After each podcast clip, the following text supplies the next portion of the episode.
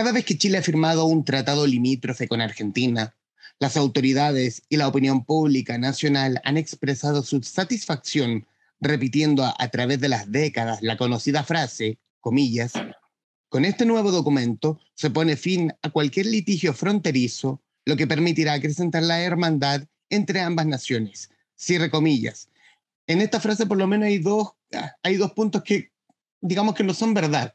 Por lo menos es lo que nos trata de eh, demostrar en su nuevo libro, La tormentosa historia limítrofe entre Chile y Argentina, de nuestro invitado, un amigo de la casa, el bestseller Guillermo Parvex. Don Guillermo, bienvenido. Muchísimas gracias por aceptar esta conversación. Muchas gracias a ti, Humberto, por esta invitación, porque sé que este espacio es muy visto y además tus entrevistas son siempre muy interesantes, así que muchas gracias. Tengo muchas preguntas respecto de este, de este libro breve a diferencia de, de los anteriores escritos por usted. Y aquí irme a la idea. Eh, después de Frontera Sur, sus ficciones, y después de el, anteriormente los libros de, de crónica histórica, ¿cómo nace la proyección de conversar respecto de la historia limítrofe entre Chile y Argentina? Mira, esto nace básicamente eh, por eh, conversaciones de los dos nuevos problemas que se nos van a avecinar, lamentablemente, como son la delimitación de Campo de Hielo Sur y eh, la pretensión argentina de 5.000 kilómetros cuadrados de nuestro mar austral y la respectiva proyección antártica. Por esa razón, la editorial decidió hacer este pequeño libro que tiene la forma de una crónica extendida, eh, que en forma resumida contara toda nuestra historia eh, limítrofe. Tiene, siento, en la lectura, en, su pluma, de que también, siendo un libro pequeño, breve, pero también un libro urgente respecto de los problemas que se vienen y de los problemas que se fueron eh, anidando durante desde la colonia, desde que Chile se independizara de la, del imperio español. Bueno, eh, la razón de, partir de esa época es tratar de demostrar que cuando los países se independizaron no había ningún problema pendiente y todo estaba sumamente claro. Se iba a mantener, por acuerdo de Bolívar, San Martín, O'Higgins, entre otros, el tema del utis possidetis, lo que hoy poseemos, y por lo tanto eh, cada país recién independizado mantuvo los límites coloniales fijados por la corona. Los problemas comenzaron un poquito después. Y en, ese punto, y, lo toca, bien en la introducción del libro, es que la política exterior argentina se ha mantenido inalterable en el tiempo versus la política chilena que ha ido cambiando según el, el color político. Mira, eh, creo yo que la, la, eh, Argentina es un país, que me disculpen los argentinos, muy desordenado políticamente, pero en cuanto a su relación con Chile, ha, ha, seguido siempre una política de Estado. Y creo que una política de Estado sustentada en el imaginario, en el ADN argentino, de, de algo nunca olvidado, que es buscar ser un país bioceánico. En el caso chileno, eh, los, dirigentes políticos chilenos han actuado en su mayoría muy mal, independiente del color político. De todos los colores políticos han actuado mal, pero también hay que destacar a tres gobiernos muy distintos entre sí que por primera vez y en forma consecutiva mantuvieron una política de Estado inalterable durante prácticamente 11 años o 12, eh, para defender nuestra soberanía. Y me refiero al gobierno de Eduardo Frei Montalva, de Salvador Allende Gossen y de Augusto Pinochet, que en esos tres gobiernos se mantuvo, en el de Frei se inició la petición de mediación eh, o de, arbitraje británico, Allende mantuvo esta posición, mantuvo eh, el equipo de trabajo y después del golpe lo mantuvo Pinochet. Entonces, es la, creo que es la única vez en, que podemos ver una política de Estado en defensa de nuestra soberanía que fue entre el 66 y el 78. o el 84 si nos vamos a la, a la firma del Tratado de Paz y Amistad. El resto de los gobiernos fueron todos un desastre. ¿Ha sido un problema de Chile eh, cargar con esta chapa de mal vecino, de la cual obviamente Argentina se aprovecha para exacerbar esta política expansionista? Sí, yo creo que aquí ha primado desde los tiempos de, a ver, de 1830, desde los comienzos de nuestra vida republicana, primó siempre un sentido americanista y que teníamos que mantener buenas relaciones al costo que fuera. Este sentido americanista nos hizo nosotros retroceder desde el río Loa hasta el río Paposo, cuando Bolívar entregó sus territorios a un país artificial creado por él que se llamó República de Bolívar, hoy conocido como Bolivia. Chile no reclamó para mantener ese, ese americanismo y lo mismo hizo con Argentina. Y además con Argentina se aprecia en todas las declaraciones, desde en los últimos, te voy a decir, 180 años, siempre un sentido de búsqueda de la hermandad por parte de Chile. Una búsqueda de hermandad que es correspondida con declaraciones por nuestros vecinos, pero que no se condice con lo que hacen con nuestros límites. Quiero comenzar con, el primer, con, el, con la primera historia, que es el Tratado de Paz, Amistad, Comercio y Navegación de 1856, eh, firmado en 1855 por Santiago, y del cual em, hay un punto de que esto, eh, y, que y que ese tratado de paz y amistad, que es un, es un mal chiste. Aquí voy a hablar yo, por mi lado, porque después de, en un corto tiempo termina, termina Argentina violando ese tratado de paz. Exactamente. Exactamente. Esa es la primera gran muestra. Porque cuando Chile inició su vida republicana, toda la Patagonia hasta el Atlántico era chilena. Y en la cartografía española y en la primera cartografía chilena, toda la Patagonia hacia el Atlántico aparecía como Chile oriental. ¿Mm? No había discusión de eso.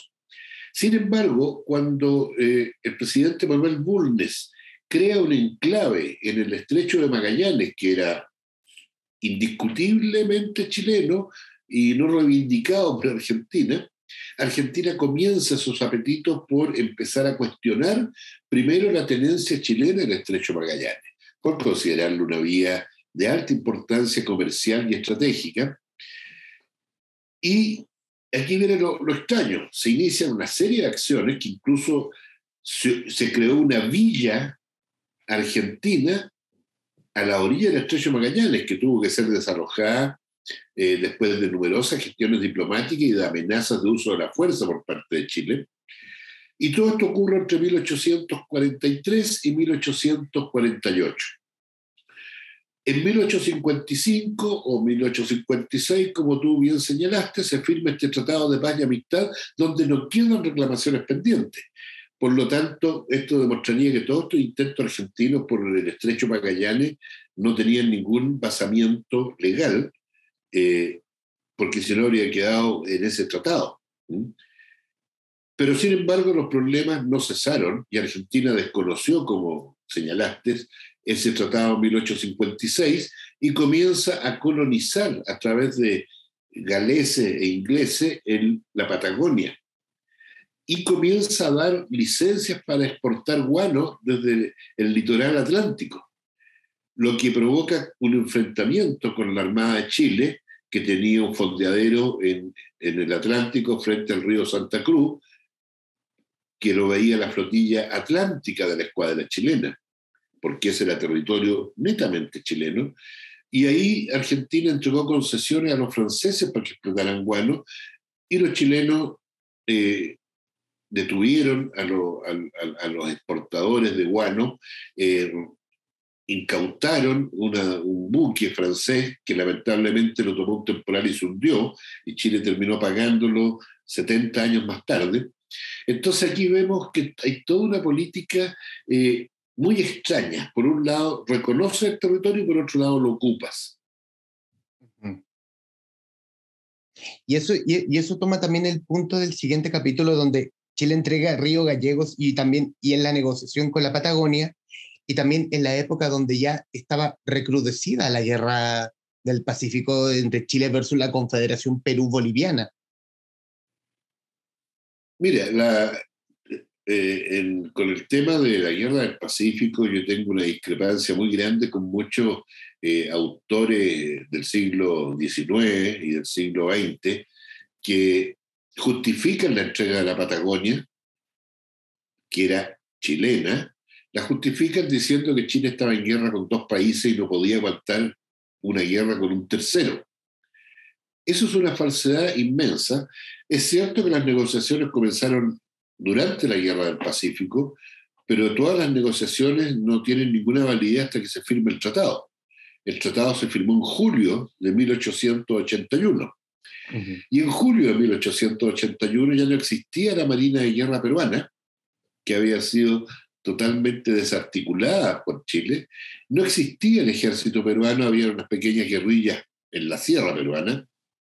Chile ocupaba la capital de Perú. Por lo tanto, eh, no había el peligro de un tercer interviniente en esta guerra. Recordemos que Bolivia se había retirado de la guerra en 1880, después de la batalla de Tacna. Y Chile tenía en ese momento la escuadra más poderosa del continente, del continente, no del subcontinente. Tenía el ejército más numeroso, mejor equipado y con mayor entrenamiento de toda América. Por lo tanto, Chile si firmó ese tratado lo hizo porque quiso y no porque tuviese que evitar una, una invasión argentina, por llamarlo de alguna forma. Tenía todo de su parte. El problema parte por los negociadores. Los negociadores que se mandaron a, negociar este tratado, eh, bueno, un equipo grande, pero encabezado por José Victorino Lastarria y, y eh, Diego Barros Arana, eran dos negociadores que partieron con una concepción muy negativa diciendo ambos que la Patagonia era una tierra estéril e inservible. Entonces no tenían ningún interés en defenderla porque consideraban que no servía absolutamente para nada. Y ahí viene este tratado de 1881, donde entregamos un millón de kilómetros cuadrados, eh, dejamos de ser un país bioceánico y, como también señalaba en un comienzo, abrió las puertas a una eterna hermandad entre ambos países, lo que no ocurrió. Una hermandad, comillas. Exacto. Pero, y, y, había, y era tan poderosa la arma, el, el ejército, la, el ejército chileno, la escuadra nacional, respecto de, de haber podido cubrir el, tanto el norte como el sur para no perder territorio con Argentina? es que el norte no había que cubrirlo ya, porque ya no, existía la Marina del Perú. Habían sido o hundidos por los chilenos o hundidos por los propios peruanos al, capturarse el puerto del Callao.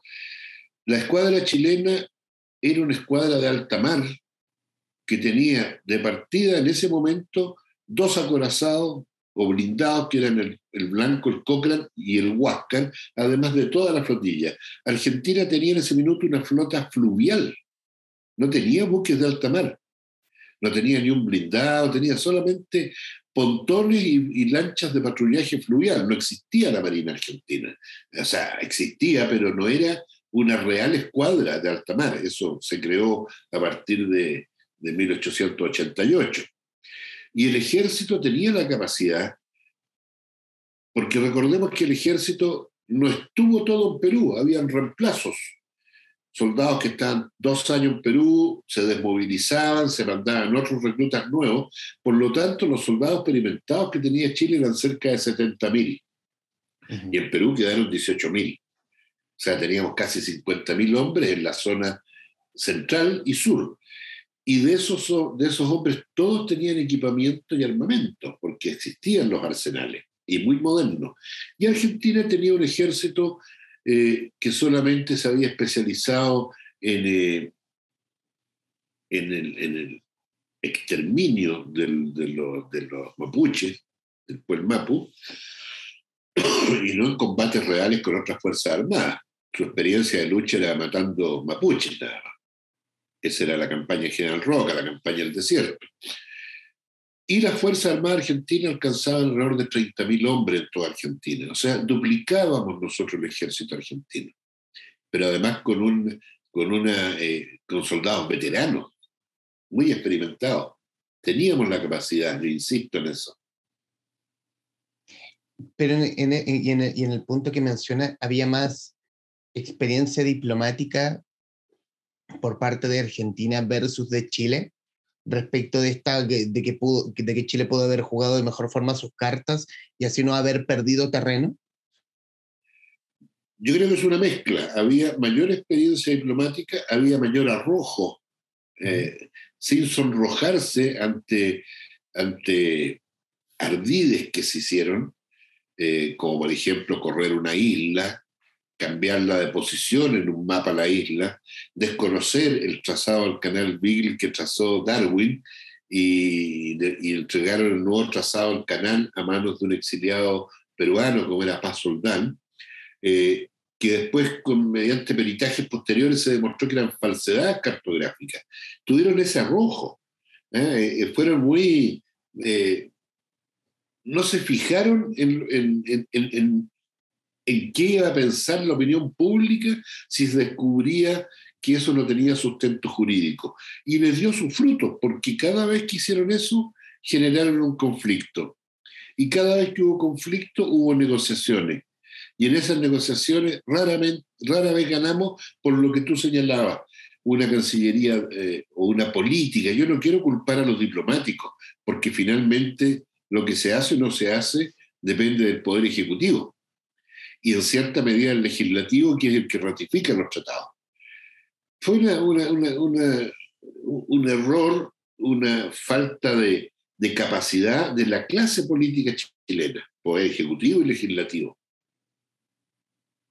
Hay otro punto también en la historia, en, la historia de estas pugnas de la llamada hermandad chileno-argentina, que es la pérdida de la puna de Atacama.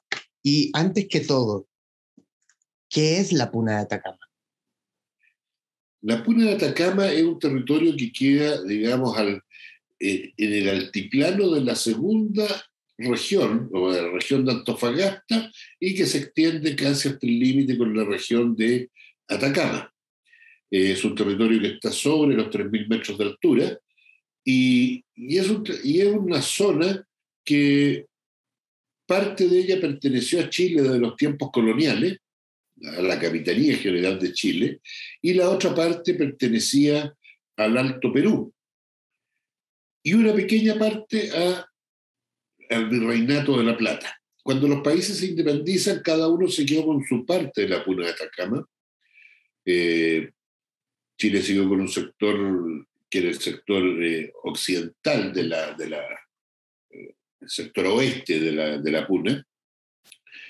Y cuando cuando se, firma el Tratado de Tregua con Bolivia de 1884, eh, Bolivia eh, reconoce, digamos, eh, toda la, soberanía chilena sobre el Antofagasta y todas las franjas del interior, Calama, San Pedro Atacama, y trataron de negociar también su sector de Puna de Atacama, pero con las cartas coloniales, con el utis possidetis, el gobierno chileno dijo que eso no estaba considerado porque ese era territorio chileno. Incluso tenía destacamentos chilenos de antes de la Guerra del Pacífico. Así todo, Bolivia hizo una ley eh, sancionada por su Congreso en 1887, en la cual creó la provincia de Puno y incluyó la Puna de Atacama. Chile presentó un reclamo formal ante Bolivia y Bolivia tuvo que retrotraerse y dejar la situación como estaba antes de la Guerra del Pacífico. Pero ¿qué pasa en esto? Cuando Bolívar creó Bolivia, sacó un pedazo de lo que era el Virreinato de la Plata de Argentina, ¿eh? que era eh, un sector, digamos, eh, más colindante al Chaco. Y eso pasó a Bolivia entonces, mientras Chile estaba en esta pugna con Bolivia, aclarándole que la puna de Atacama era casi en su mayoría chilena y un trozo argentino, Bolivia, Argentina entró en negociaciones secretas con Bolivia. y llegan al siguiente acuerdo, que Bolivia le traspase la puna de Atacama a Argentina y Argentina le traspasa parte de la provincia de Jujuy para que amplíen la otra provincia de Argentina, o sea, de Bolivia, y que queda lejos de la frontera con Chile, por lo tanto no va a haber respuesta de Chile a, este cambio territorial, según dicen los, los documentos del protocolo. Chile se entera solamente cuando ambos congresos ratifican esto y la puna de Atacama pasó entera a poder argentino. Chile reclamó ante el, árbitro, que era el, rey de Inglaterra, el rey eh, hizo un arbitraje y quedó alrededor del 30% de la puna de Atacama para Chile y el otro 70% para Argentina. Ese fue el despojo de la puna de Atacama. Fue con un canje territorial con Bolivia y Bolivia le traspasó algo que no era de ellos. Esa es más o menos la figura de cómo se pierde la puna de Atacama. ¿Y, y, el lugar en cuestión tenía, era rico en riquezas respecto de, no sé, por hablar de campos, por hablar de campos de hielo, si, según saltándonos a otra parte de la historia? Mira, tenía, eh, digamos, los minerales típicos del, del, norte, había cobre, plata, y también tenía algo bien importante que eran eh, lugares, eh, valles de pastoreo. Aunque uno diga la puna de Atacama, tenía valles de pastoreo y era el punto de salida de los grandes campos de Salta para exportar su ganado hacia la salitrera chilena, que era un poder comprador gigante, con los miles de obreros que había ahí. Entonces tenía esa importancia eh, pero principalmente era plata y cobre. Y en el, y en el punto del el Tratado General de Arbitraje, eh, donde, donde Inglaterra se metió mucho respecto de dirimir entre, entre las cuestiones que se generaban entre Argentina y Chile. ¿Cómo eh, es un tratado como, como privados, así como usted o yo tenemos una cuestión y vamos a un tercero a que dirima el problema? Bueno, en el fondo es la misma figura. Eh, cuando uno firma un contrato, eh, se estipula a veces un árbitro arbitrador, ¿no es cierto? Que ante cualquier disputa se va a ese árbitro antes de acudir a los tribunales. O incluso muchas veces es obligatorio el arbitraje antes de ir a una demanda judicial. En los países el derecho internacional es lo mismo. Chile y Argentina acordaron en 1881 que cualquier disputa iba a ser sometida al arbitraje de Su Majestad Británica.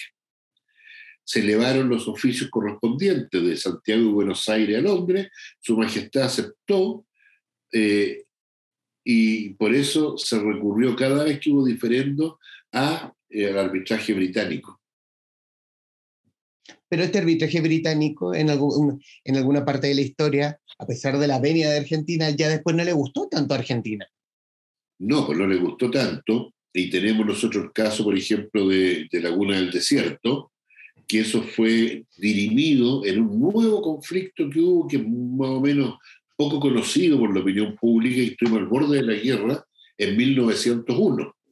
Y ahí, ahí también, para evitar la guerra, se recurre al arbitraje británico y el arbitraje empieza a fijar todas estas zonas limítrofes cuestionadas por Argentina. Y entre esas estaba Laguna del Desierto. La corona británica hizo el estudio, vio toda la cartografía, fijó los límites, aceptados por Chile y aceptados por Argentina.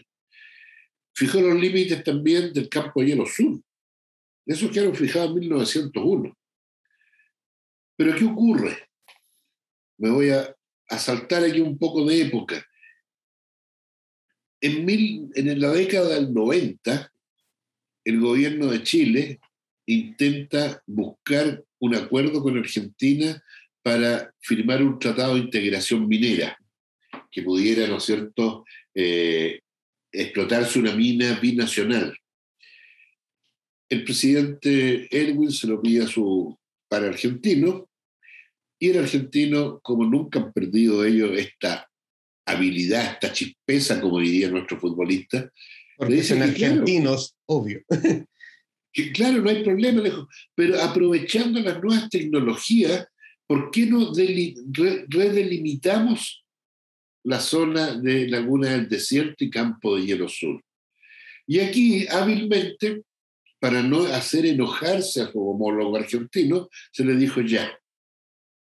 Y se creó una comisión de juristas contra la opinión del Congreso, que el Congreso pedía que esto fuera llevado a la Haya o que hubiese una comisión internacional que, revisara esto, pero Chile aceptó la postura argentina de crear una comisión eh, mediadora eh, de notables. Los notables fueron de Colombia, El Salvador, Nicaragua, y esos notables estudiaron durante cuatro años y finalmente decidieron que Laguna del Desierto era Argentina. O sea, en 1990 y tanto, le entregamos Laguna del Desierto, cuando era un problema zanjado en 1901. Pero eso no es todo, se perdieron 450 kilómetros cuadrados en Laguna del Desierto, pero eso te varió todas las proyecciones hacia el sur. Y ahí estamos hoy con nuestro gran problema de campo de hielo sur. El gran problema de campo de hielo sur. Campo de hielo sur que, no, que, que aún no está zanjado y que en el, y que en el punto que menciona en el libro es que, que, y que en rigor sí está zanjado, pero no se ha hecho público, y que esto podría básicamente partir a Chile. Claro, yo postulo que lo partiría y no lo postulo yo. He conversado con geólogos, con glaciólogos eh, que han visto en terreno esto. Eh, según eso, el límite argentino quedaría más o menos entre 3 y 7 kilómetros, que es lo más optimista para nosotros, del fiordo Pil, que está en la comuna de Puerto Natales. Es una zona de hielos que va en un avanzado retroceso, por lo tanto, los argentinos no tendrían que invadir nada, sino que sentarse a esperar que se retire el hielo y podrían meter sus pies tranquilamente al Pacífico. Y nosotros quedar cortados a la altura de Puerto Natales. Eso va a pasar tarde o temprano. Esto se ha mantenido 20 años en, que las comisiones mixtas no han funcionado porque los argentinos no tienen apuro, pero sí están haciendo soberanía. Han desarrollado una tremenda ciudad en Chaltén eh, y hacen expediciones a los campos de hielo sur, ingresan hasta el mismo Pacífico con expediciones civiles, militares, y nosotros miramos desde la distancia ese va a ser un problema grande que tarde o temprano va a reventar. De ahí nace este libro. Y todo esto por esta mediación que hicieron los gobiernos de Elwin y de, y de Frey, Frey hace, para poder sacar este tratado de integración minera, se dieron ante las presiones argentinas de revisar los límites. Y ahí vemos la misma figura de la Patagonia, de la Puna de Atacama, etcétera. Y, antes, y antes de irnos al problema actual, que la plata, eh, perdón, la plataforma continental extendida, mirando hacia la Antártica, eh, quiero irme antes a la, a la que fue la posible guerra, a la, al momento en que Chile y Argentina estuvieron así de tomar armas en 1978, que fue la última gran mediación de Su Majestad la Reina Isabel eh, respecto, respecto del, de un diferendo donde Argentina simplemente se montó en el macho y dice, yo no respeto nada. Y, Pinochet, y, Pinochet, con la frialdad que tenía Pinochet, como, ok, así, y así se mantuvo. Eh, y ahí quiero, quiero ligarlo también con el conflicto que tuvo Argentina con Gran Bretaña respecto de las Falkland Malvinas. Eh, y, el, y el poderío argentino armado en esa época. Porque en, el, en, un, en, una parte del libro lo menciona, lo menciona usted un general de que en, el, en, la eventualidad de que si Argentina le hubiese declarado la guerra a Chile, si hubiese ido a guerra con Chile, Argentina hubiese perdido. Mira, pues quiero retrotraer un poquitito para entender la mediación del año papal, digamos. Durante la década del 50 y 60, Argentina eh, creó varios conflictos que pusieron a los dos países casi al borde de la guerra. En el gobierno de Carlos Ibáñez del Campo y cuando gobernaba Perón en Argentina, eh, la, Argentina ametralló varias veces la baliza chilena en el islote Snipe, que un islote que ha sido siempre chileno, y eso concluyó con la ocupación por la Infantería Marina Argentina del islote Snipe. La Armada de Chile reaccionó en forma enérgica y poco antes de que llegaran los buques con los infantes marinas chilenos a recuperar el islote, los argentinos se embarcaron y volvieron a Ushuaia. Después de eso hubo varios incidentes menores, pero dos que fueron bastante peligrosos en la década del 60. Eh, la torpedera chilena Quidora, que iba navegando por el canal Beagle, abasteciendo bases navales, fue sobrevolada en territorio chileno por dos aviones de la Fuerza Aérea Argentina que dispararon su ametralladora hacia los costados de la nave a no más de tres metros de distancia provocando que la tripulación de la, de la torpedera chilena pusiera su armamento antiaéreo a punto, pero le dieron orden por radio de no dispararle a los aviones argentinos a no ser que recibieran impactos directos. Tres días más tarde, la misma torpedera va de regreso a Puerto Williams y es interceptada en aguas chilenas por una, patrullera argentina que le hace tiros de advertencia a 100 metros adelante de la proa. Bueno, estos incidentes del slot Snipe, que fue bombardeado por la escuadra argentina para destruir la baliza, posteriormente ocupado por la Infantería Marina Argentina, eh, el ametrallamiento de la, de la, torpedera, eh, crearon una situación muy tensa. Y Eduardo Frei, padre, dijo, aquí ya no vamos a seguir negociando con Argentina porque Argentina no daba ninguna respuesta a todas estas agresiones. Y unilateralmente Chile pide la intervención o el arbitraje británico para que dirima el problema en el pique. Argentina se opuso durante un año y medio diciendo que no era necesario un arbitraje, que esto se solucionaba con conversaciones bilaterales. Pero Frey y su canciller eh, Gabriel Valdés insistieron que las, conversaciones bilaterales no habían servido de nada en los últimos 80 años. Y finalmente, como cualquiera de los dos países podía recurrir sin el consentimiento del otro al arbitraje, Gran Bretaña lo acepta y Argentina tuvo que acatar eso. Este arbitraje comienza el año 67 y el laudo sale el año 77. Y ese laudo le da la razón a Chile. Y aquí es donde sucede esto que yo eh, mencionaba antes de esta política de Estado, de tres gobiernos tan distintos como el de Frei, Allende y Pinochet, que mantuvieron una línea inalterable mientras duró este arbitraje.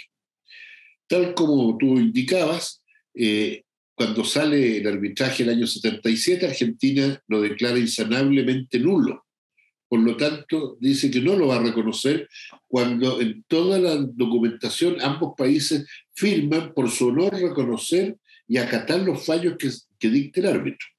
Y aquí comienza todo este preparativo bélico argentino eh, destinado a amedrentar a Chile y cosas que la gente no, no conoce muy bien mientras las Fuerzas Armadas Argentinas se nos venían encima de la frontera muy amenazante, eh, había negociaciones, las negociaciones siguieron, y en esas negociaciones se buscaban acuerdos bilaterales, como por ejemplo la Picton y la Lennox para nosotros, y ustedes quédense con la, con la isla Navarino.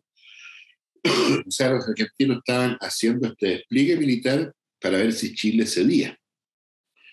Chile no cedió, movilizó todas sus reservas, todos sus esfuerzos humanos a la frontera, y, cuando, y Argentina fija el día de la invasión a Chile, no la invasión de las islas, sino que la invasión a todo el territorio chileno, desde la altura de Antofagasta hasta el Cabo de Horno. Y a ser el 20 de diciembre a las 20 horas. Eh, la escuadra chilena partió a la zona de conflicto eh, con la orden clara de que cualquier buque argentino que entrara en aguas territoriales chilenas debía ser destruido. Esa orden se transmitió en forma clara, no en clave. Justamente se hizo propósito para que los argentinos escucharan esta orden. Así todos los argentinos salieron con su gran flota transportando la infantería marina para para invadir las islas, que era el primer paso, las tropas del ejército estaban listas para invadir Puerto Natales, Punta Arenas y toda la frontera a lo largo de, todo Chile, todos con la orden de actuar a las 20 horas. Y aquí hay un mito, que es que la tormenta paró la guerra. Eh, cuando tú tienes un preparativo bélico de un año y medio, no lo detienes por una tormenta. Eh, puedes postergarlo, pero no detenerlo. Chile venía solicitándole a Argentina que aceptara la mediación papal desde octubre del 78, dos meses antes, y Argentina se negaba sistemáticamente. Pero cuando la flota argentina, en medio de este temporal, ve que la escuadra chilena iba a destruirlo efectivamente, y cuando los informes de inteligencia demostraban que la frontera estaba copada de, soldados chilenos, de carabineros, etc., el temporal fue la salvación para ellos de meterse en esta guerra que ya no era como la pensaban en un comienzo, y esto dicho por los generales argentinos. Ellos tenían planificado esto como un paseo militar. O sea que Chile iba a claudicar, que el primer día llegaban a Santiago, a Concepción, a Valdivia, pero después se dieron cuenta que iba a ser una guerra muy cruenta. Y efectivamente, Martín Balsa, comandante en jefe del ejército argentino en la década del 90, dice que con los medios y el entrenamiento que tenía Argentina habrían perdido la guerra. Pero era, más, e, e, era más una bravuconería del ejército argentino. claro, de la Fuerza Armada en general, sí. Ahora, Argentina tenía superioridad sobre nosotros, aérea, claramente, pero la guerra no se gana bombardeando en otro país, ya lo hemos visto en Ucrania. La guerra se gana, ¿no es cierto?, cuando tú ocupas efectivamente un territorio, no cuando lo destruyes. Y era lo único que tenían superior ellos era la Fuerza Aérea, porque en cuanto a, a las tropas de tierra, estábamos más o menos equiparados, y en cuanto a la Marina, la Marina chilena estaba con buques mixtos, antiguos y modernos, pero en muy buen estado y con tripulaciones muy bien entrenadas muy superior, digamos, a la Argentina. Y eso ellos lo captaron, lo captaron tardíamente. Yo creo que la tormenta fue para ellos la salvación. Y postergaron este, esta iniciativa, la postergaron cuatro años. Y ahí enlaza con lo que tú me decías de la Malvina. Porque en el fondo, o sea, en el fondo esta tormenta le dio como un, un retiro honroso porque decir me rindo suena, suena mal para quien está disputando una guerra. Pero, pero básicamente esa rendición o esa derrota deshonrosa se la, se la llevó a Argentina eh, por parte de Gran Bretaña. Bueno, primero se la llevó, digamos, en teoría, porque no había estallado la guerra, se desinfla este globo bélico argentino, pero Argentina no abandona la intención de ocupar las islas del Bill y Tierra del Fuego. Todo este problema, digamos, de, la guerra con Chile o de la posible guerra con Chile y la guerra de invasión a las Malvinas, parte en los cerebros de los miembros de la Junta Militar Argentina, que estaba muy desacreditada y buscaba la unión con esto. Yo no quiero decir que la Junta Militar chilena estaba tan acreditada, pero había una gran diferencia que era la eficiencia en lo económico. Aquí podían decir que se violaban los derechos humanos, una serie de cosas, pero sí que se estaban llevando a cabo transformaciones que estaban haciendo mejorar el país. En Argentina se violaban los derechos humanos y el país era cada día más pobre. Y por lo tanto, la, sublevación popular era una cosa latente en Argentina, ya no con los montoneros, sino que era una sublevación popular. ¿Eh? Y por eso se crean estas cosas como la invasión a Chile y después del año 82 la invasión, la recuperación de las Malvinas. ¿Y qué ocurre con las Malvinas? La recuperación de las Malvinas es en plena conversaciones por el Tratado de Paz y Amistad de 1984 con Chile. Pero en plena conversaciones, los argentinos mandan las tropas más, más jóvenes, los conscriptos más jóvenes, el, el equipamiento más antiguo y las tropas menos entrenadas a la invasión a las Malvinas. ¿Por qué mandaron los menos entrenados a las Malvinas? Porque las tropas de élite las desplegaron a la frontera con Chile nuevamente. porque el plan argentino, reconocido por el Estado Mayor argentino, era, tenía dos patas, recuperación de las Malvinas y recuperación de las islas de Tierra del Fuego, que eran dos cosas seguidas. Ellos nunca contaron con la reacción de Gran Bretaña. Entonces, por eso mandaron esas tropas simbólicas a las Malvinas y dejaron las tropas eficientes en la frontera con Chile. Vino la reacción británica, vino lo que algunos llaman la traición chilena a nuestra hermandad, que Chile ayudó a Gran Bretaña, pero es lógico pensar que Chile, que sabía los planes y que había desplegado ya sus tropas nuevamente en la frontera, ayudar al enemigo del enemigo, no iba a ayudar al enemigo. Y ahí viene todo este, este problema que estuvo tambaleando el Tratado de 1984, que finalmente se firma el 11 de abril de ese año. Pero lo, pero lo que hoy tenemos, y ya lo, llevándolo a la actualidad, es, lo voy a repetir de nuevo, plataforma continental extendida, o sea, la, las ganas nuevas de Argentina de expandirse y sobre todo de recuperar los terrenos perdidos en épocas anteriores. Eh, lo que hace también la firma de Piñera eh, en, apoyo a la, en apoyo a esta iniciativa argentina, no escuchando absolutamente a nadie respecto de que ya se perdió, ya se perdió territorio respecto del llamado buen vecino que es Chile.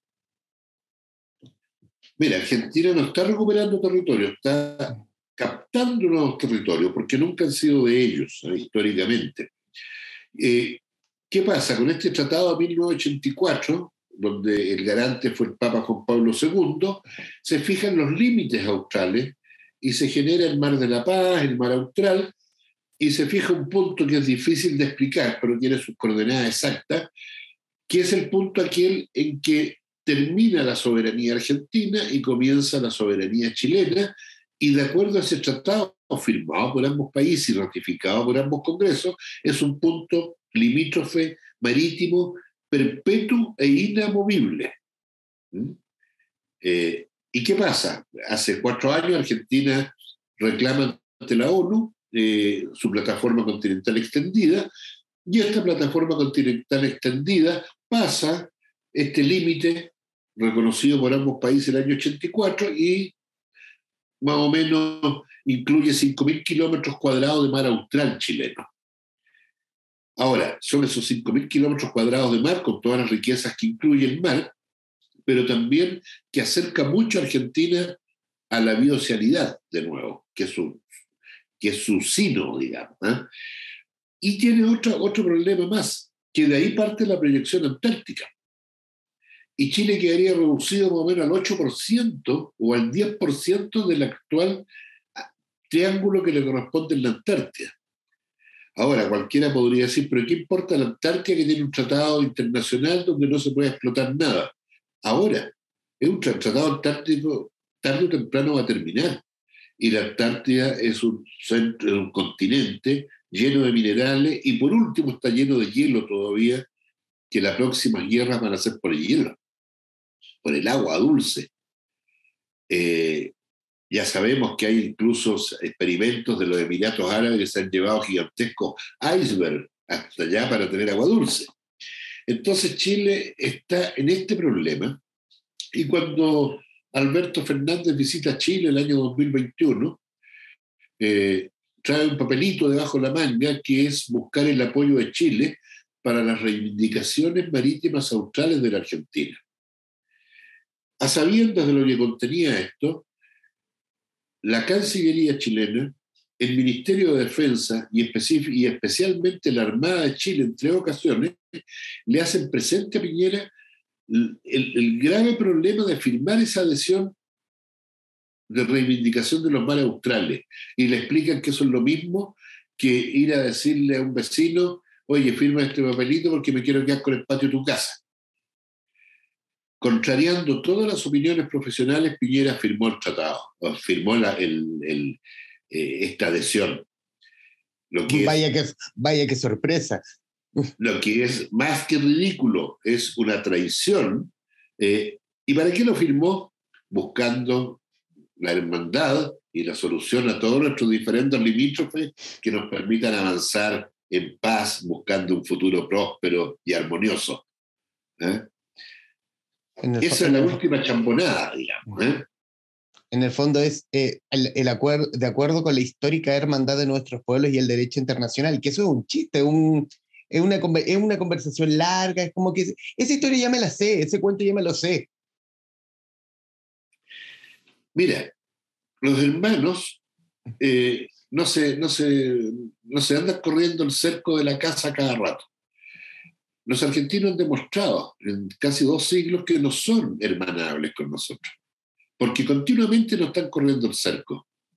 Entonces dejémonos de ese americanismo eh, estúpido. Yo no digo que nos pongamos belicosos, ni que vamos a invadir Argentina, sino que simplemente cuando los argentinos digan, mire, ese mar austral nos pertenece, aquí se diga, no señor, no les pertenece. Y cuando los llamen a conversar, Chile dice, no hay nada que conversar. Eso está zanjado por el Tratado de Paz y Amistad de 1984. Nada que hablar.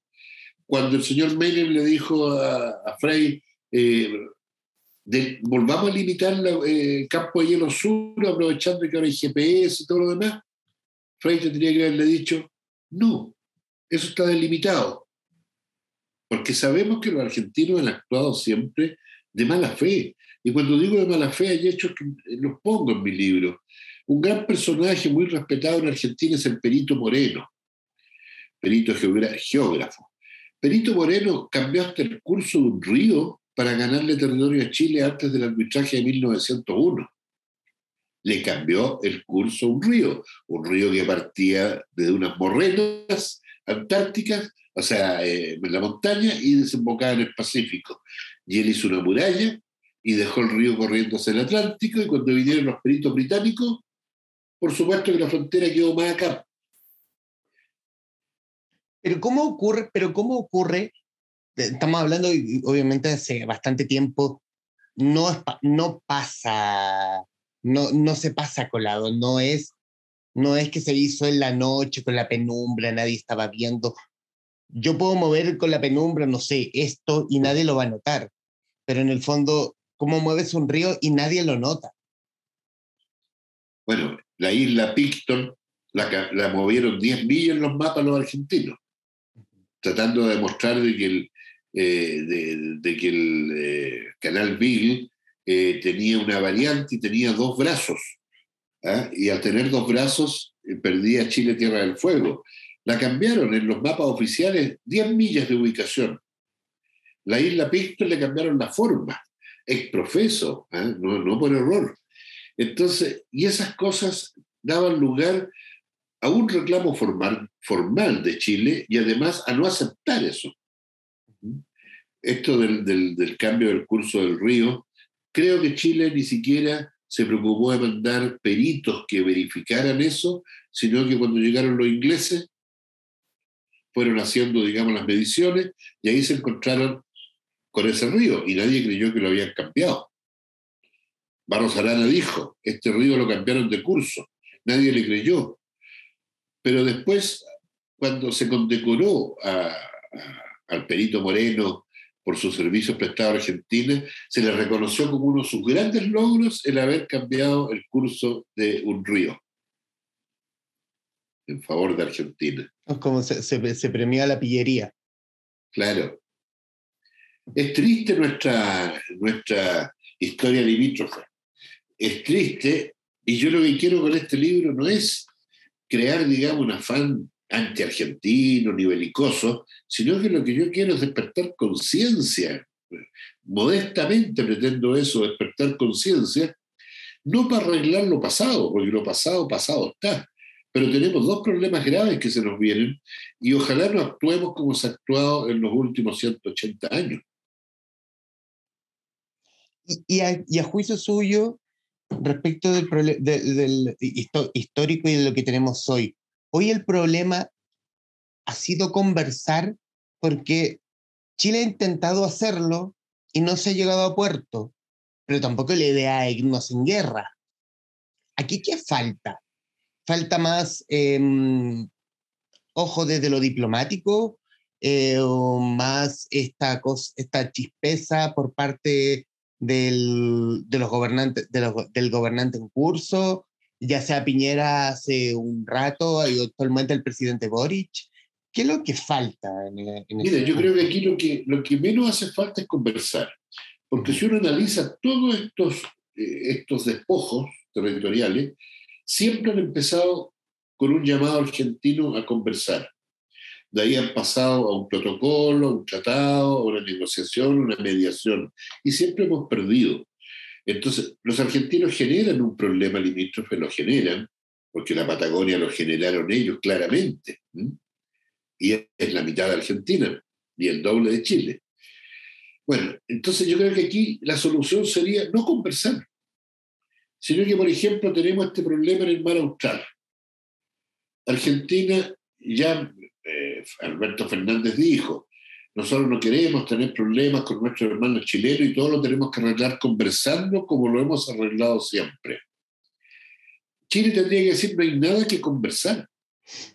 Hay un tratado de 1984, el límite llega hasta aquí, así que por favor no vengan a conversar con nosotros este tema porque la frontera está acordada por ambos países y recientemente.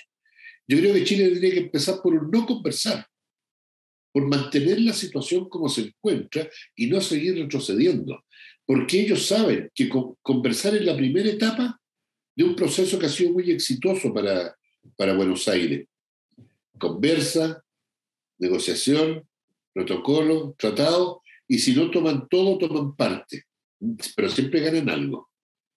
¿eh? Y a veces ganan todo. Entonces creo que la, la, clase política chilena tendría que olvidarse si los argentinos se van a molestar. Aquí andamos siempre tratando de congraciarnos con ellos. Y ellos se dejan querer pero nos dan el zarpazo cada vez que lo necesitan. Entonces aquí sería, mire, podemos conversar de todo con ustedes. Integración de carretera, eh, aduana, importaciones, impuestos, etcétera, pero de los límites nada. Esa sería una actitud similar a la que tuvieron Eduardo Frei Montalva, Salvador Allende Gossen y Augusto Pinochet, que no conversaron nada sino que se, se mantuvieron en una sola postura. Pero aquí todos quieren ser buenos amigos y lo podemos ver. El primer viaje que hace nuestro nuevo presidente, ¿dónde es? Argentina. Argentina. Argentina es nuestro principal socio comercial, no lo es. Argentina es eh, un país que nos puede ayudar con préstamos, con créditos, jamás. No, pues ellos, ellos están mendigando, digamos, en, el, en, el, mundo financiero internacional que les condonen deudas, que les den prórroga. Eh, entonces, ¿qué afán hay de darle tanta importancia a Argentina que no la tiene? Yo no digo que cerremos las puertas a Argentina, pero limitémonos a ser un país eficiente, de tener buenas vías de comunicación, de, ver el tema de la doble tributación, eh, etcétera.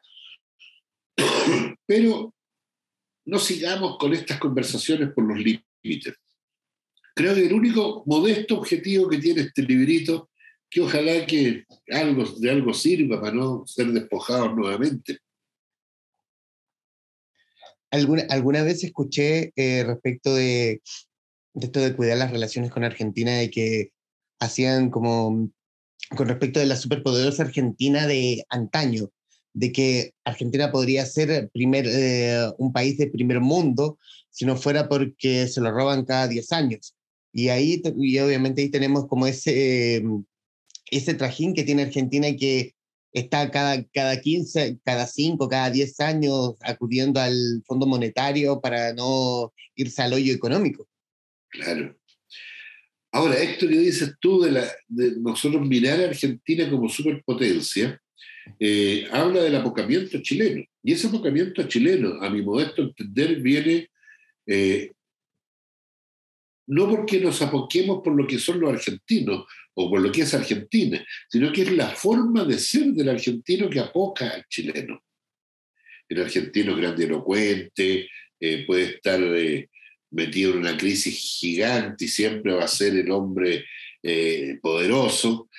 Y esto se vio reforzado en la década del 40 al 50, cuando viene la Segunda Guerra Mundial y Argentina realmente se convierte en una potencia, eh, vendiéndole al eje y a los aliados.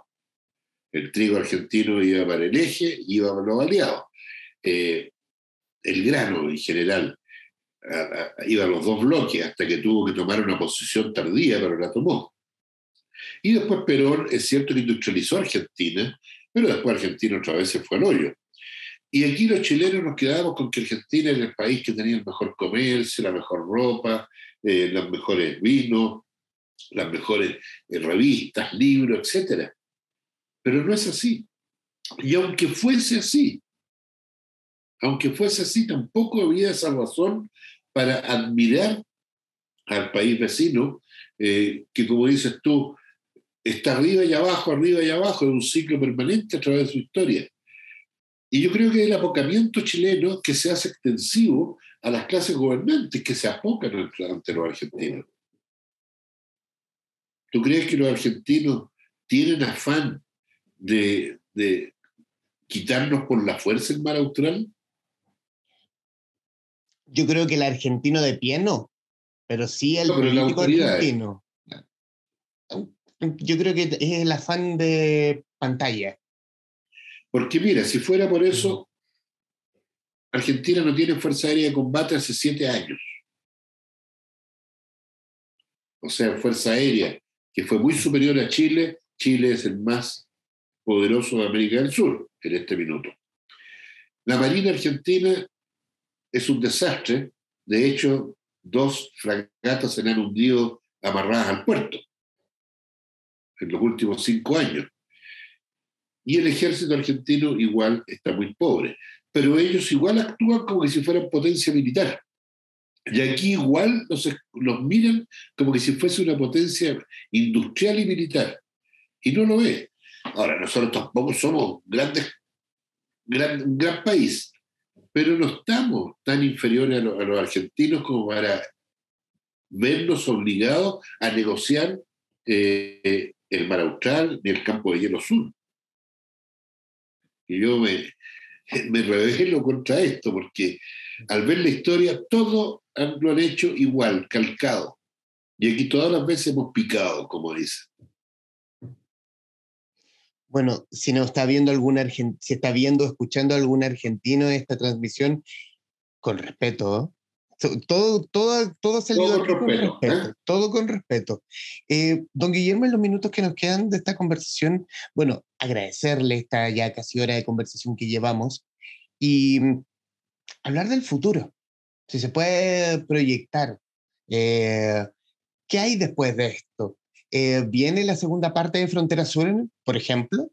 Sí, claro. Eh, creo que en agosto o septiembre tiene que estar la segunda parte ya a la venta de Frontera Sur, que es, el género de novela histórica que he incursionado, que empecé a incursionar, digamos, con Frontera Sur 1, por llamarla de alguna forma, porque no sé si el segundo se va a llamar Frontera Sur, pero es la saga en todo caso de la historia. Eso se viene ahora para el segundo semestre. Así que estamos trabajando ya en eso, terminándola, y este libro fue un paréntesis en ese trabajo. ¿Y, un, y, otro libro como en el tono de, lo, de la crónica histórica, un tono como este? ¿O, o, por el momento es esta segunda parte de Frontera Sur?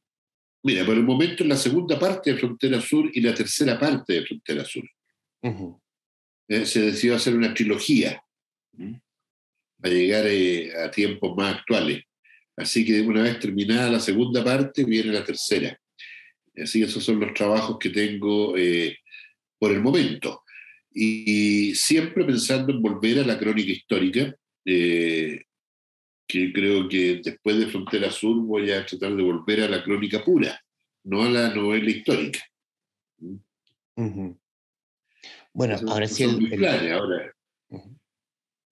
En los minutos que nos quedan, bueno, agradecerle esto, este tiempo para conversar que se dio para con nosotros, don Guillermo, eh, recomendarles eh, esta, esta entretenida, vertiginosa eh, y tremendamente documentada historia de la tormentosa historia limítrofe entre Chile y Argentina, libro que lo pueden encontrar en su librería favorita en formato físico y en ebook.